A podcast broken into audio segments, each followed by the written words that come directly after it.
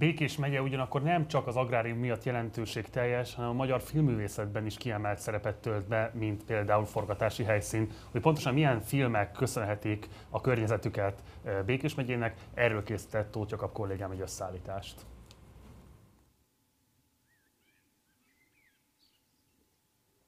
Ez itt mögöttem a Széchenyi Weiken kastély. Itt játszódik Tarr Béla Sátántangó című filmjének az egyik jelenete.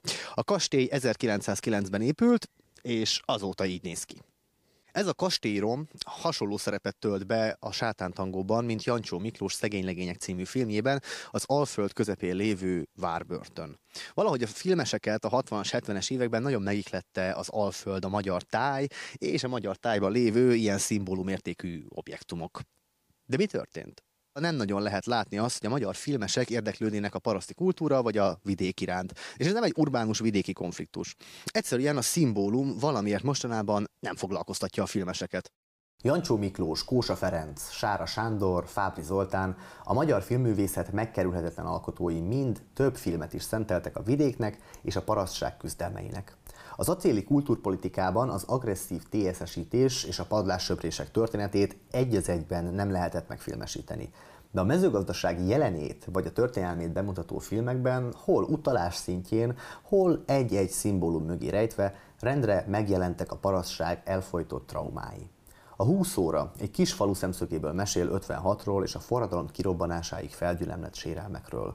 A tízezer nap több évtized hatalmi átrendeződéseit mutatja be egy kis zárt közösség életében. Az oldás és kötés egy Pestről hazalátogató vidéki fiú története, aki ugyanolyan otthontalan a múltját szimbolizáló szántókon, mint a nagyvárosban. A Sátántangó már kilencvennégyben készült, de a vidék magárahagyottsága pontosan ugyanolyan releváns maradt.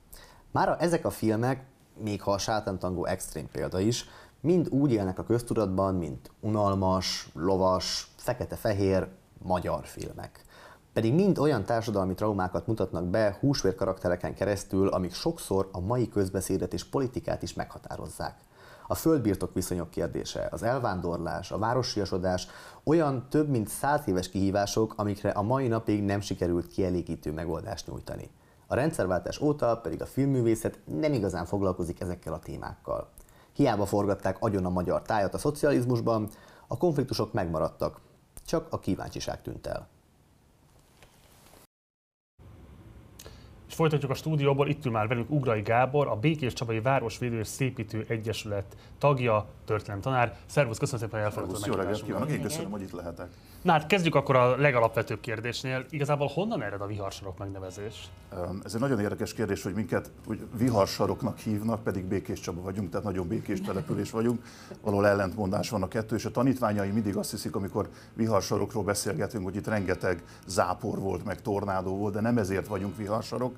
Hát gyakorlatilag az elnevezés az onnan ered, hogy a tizenkilencedik század végén, tehát ezernyolcszázas évek végén az itt élő embereknek döntő többsége a földből él. Tehát ez egy agrár jellegű megye volt, vármegye volt, ahogy akkor hívták, és rengeteg probléma volt. Tehát rengeteg probléma volt a földkérdéssel, mekkora föld jutott egy embernek, nem tudott megélni belőle, elszegődtek másokhoz dolgozni, nem fizették ki őket rendesen, és éppen ezért rengeteg sztrájk volt, rengeteg tüntetés volt, az agrárproletárok, nehéz kiejteni ezt a szót, tüntetése. Egyébként itt, ahol most vagyunk, Békéscsaba központjában is volt egy olyan összecsapás a hatalom és a tüntetés között, amelyik fegyver, fegyveres, fegyverhasználattal járt, és sajnos halálos áldozattal is járt, akár Békéscsabán, akár Orosházán. Tehát ezért vagyunk mi viharsarok, és ezeket a problémákat próbálta megoldani Áchim L. András. Áchim L. András, ő a huszadik század elején volt a csabai gazdáknak, a csabai parasztoknak és a környékbeli parasztoknak a, a vezetője, sőt országgyűlési képviselője volt Áchim L. András, és megpróbálta őket képviselni, pártot hozott létre, a parlamentben felszólalt. Nem sikerült neki, nem sikerült neki nagyon sok minden miatt, és hát ugye tudjuk, hogy Áchim L. András ezerkilencszáztizenegyben hal meg. Ö, ö, nagyon nehéz az, hogy hogyan, ugye tudjuk, hogy a Bajcsy-Zsilinszky testvérek, pontosan akkor még csak Zsilinszky testvérek ö, elmentek hozzá a mai Kner nyomdahelyén lévő mm. házába, és ö, ö, hát meghalt Áchim L. András. Dulakodás történt, fegyverhasználat történt, két bíróság is felmentette a, a fiúkat. De hát azért valami ott bent történt. Sajnos Áchim L. András meghalt, óriási temetést rendezett a város az ő tiszteletére, és azóta is Békéscsabán tisztelik és szeretik Áchim L. Andrást. Sajnos nem, nem tudtuk megoldani a problémákat, és tizenegyben történik mindez, és jön tizennégy, jön a háború, és gondoljunk bele abba, hogy úgy megy bele az ország a háborúba, hogy tele megoldatlan problémákkal. Az agrár probléma csak az egyik volt. Nagyon sok minden volt, és ezért van az egyébként, nagyon sokan azt mondták, nagyon furcsa ma ezt mondani, hogy végre háború van. Mert nem azzal foglalkozunk, ami a probléma, a nemzetiségi, a választójog, az agrár, agrárium helyzete, hanem majd a háborúval foglalkozunk, és az megold mindent. Történelmet azért nehéz tanítani, mert mi tudjuk, hogy mi fog történni, semmit nem old meg, sőt, még rosszabb lesz a helyzet. Ezek az agrárszocialista hagyományok, akár Áchim L. Andrásnak az emlékezete, mennyire van jelen jelenleg a városban? Kérdezem ezt azért is, mert pont a bejátszásban láthattuk azt, hogy a magyar filmművészetben mennyire erőteljes ez a vonulat volt, és mostanában igazából nem nagyon lehet látni, például akár mondjuk a filmművészetben foglalkoznának, akár ennek az emlékezetnek az ápolásával, akár ennek a jelenkori megjelenésével. Tehát, hogy a városban mennyire aktív ennek az emlékezete? Itt nálunk nagyon. Tehát el kell jönni Békéscsabára, körbe kell sétálni Békéscsabán. Rengeteg olyan emlékhelyet láthatunk, amely Áchim L. András emlékét őrzi. Akár a szoborsétányon a szobrát, Áchim L. lakótelepünk van.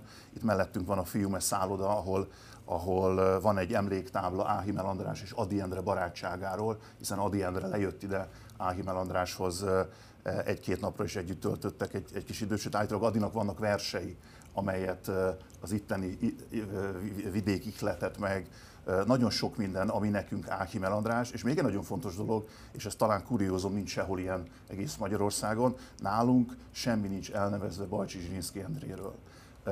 Pontosan ezért, amit az előbb említettem, a haláleset miatt ebben a városban semmi nincsen elnevezve. Hozzáteszem, ez azért érdekes, mert például Szarvason, ahol született Bajcsy-Zsilinszky Endre, így van, ott van Áchim L. András utca és Bajcsy-Zsilinszky utca, vagy Gerendáson például, hát ugye Gerendáson voltak a birtokai az Áchim családnak, ott is van Bajcsy-Zsilinszky Endre utca, és ott is van Áchim L. András utca, Békéscsabán nincsen. Tehát mi őrizzük az emlékét, egyébként most van egy kiállítás, vagy most lett vége egy kiállításnak, például a Munkácsy Múzeumban szintén Áchim L. emlékét őrzi ez. Van, van olyan korszak a Békéscsabának, amikor szeretett volna itt élni, vagy kivel találkozott volna a legszívesebben, kivel beszélgetett jó kérdés. Volna? Én most a, a száz évvel ezelőtti Békéscsaba történetébe ásom bele magamat, és a azon gondolkoztam, és ezt szoktam mindig a diákjaimnak mondani, hogy próbálj visszanézni régi újságokat, hogy mik jelentek meg mondjuk száz évvel ezelőtt. Tehát én ez a tizennyolc, tizenkilenc, húsz, huszonegy, ezerkilencszáztizennyolc, tizenkilenc, húsz, huszonegy.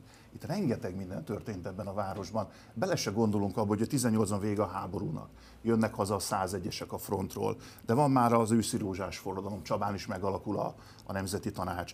Ö, tanácsköztársaság jön, szerencsére nálunk csak harminc-valahány napig, de nem lesz jobb nekünk, mert román megszállás van. Egy évig ez a város román megszállás alatt áll, olyannyira, hogy a román király itt, hát nem ült, hanem által éppen mi most vagyunk, hiszen ö, próbálták demonstrálni, hogy micsoda román város ez a Békéscsabát, inkább szlovák városnak nevezném, mint román városnak. Utána bevonul Horthy hadserege, óriási nagy ünnep van a városban, amikor kivonulnak románok és bevonul Horthy hadserege, és hát jön Trianon. Gondoljunk vele abba, hogy ez a város, ahol most vagyunk, ez nagyjából az ország közepén helyezkedett el, ugye Nagy Magyarországban gondolkodunk, és hirtelen a határ mellé kerülünk. Tehát ennek a városnak ezt meg kellett oldani, ezt a problémát, hogy kereskedelmi kapcsolatai voltak Araddal, Nagyváraddal, Temesvárral, és ezeket elvágták.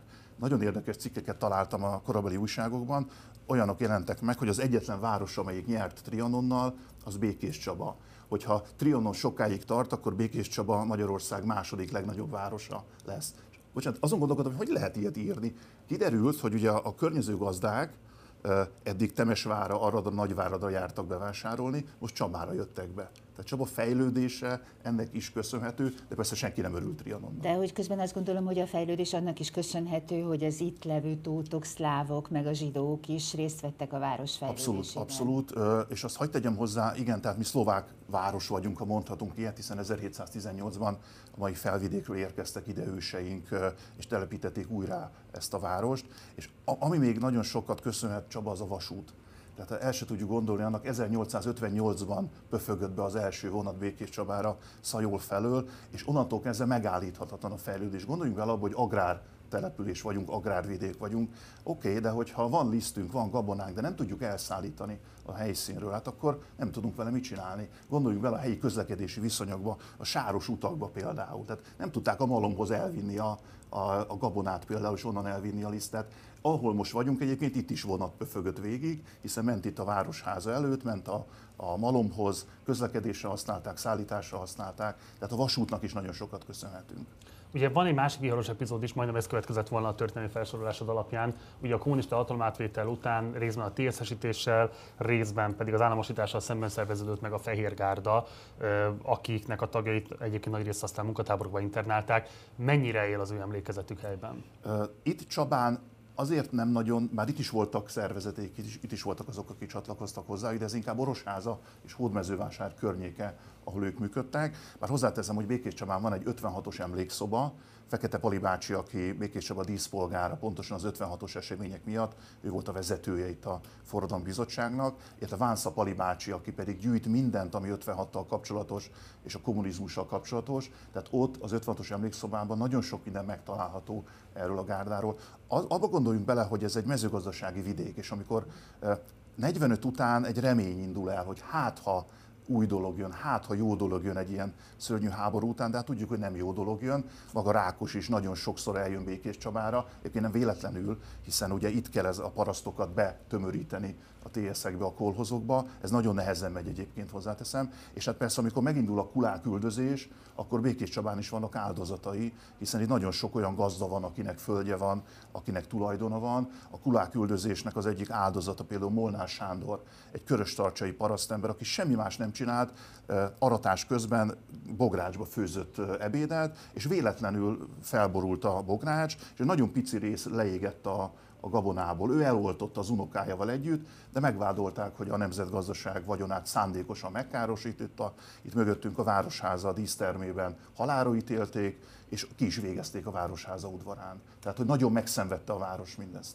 De végül is arra a kérdésre nem válaszolt, hogy kivel szeretne találkozni a történelemből, hogyha megtehetné. Igen, én Bertó Istvánnal, dr. Bertó István, igen, ki az Bertó István, ő városunk első polgármestere. Bertó István volt az, aki ezt a tizennyolc, ő tizennyolcban lett polgármester. Tehát ő volt polgármester, amikor véget ér a háború, ő volt polgármester, amikor tanácsköztársaság van, ő volt, amikor román, ő fogadta a román királyt, magyarul szólt hozzá is, aztán tolmácsolták, ő volt, aki a horti hadseregét fogadta, és ő volt az, akinek ezt a várost újra kellett definiálnia, hogy akkor most mi a város a határ mellett vagyunk, nem az ország közepén vagyunk, de hát valamit csinálnunk kell, nem mondhatjuk, hogy a utolsó kapcsolja le a villanyt, és én büszke vagyok arra, hogy a, a Városvédő Egyesületünk felújította a sírját, tehát ennyit legalább tudtunk tenni dr. Bertó Istvánért, városunk első polgármesteréért.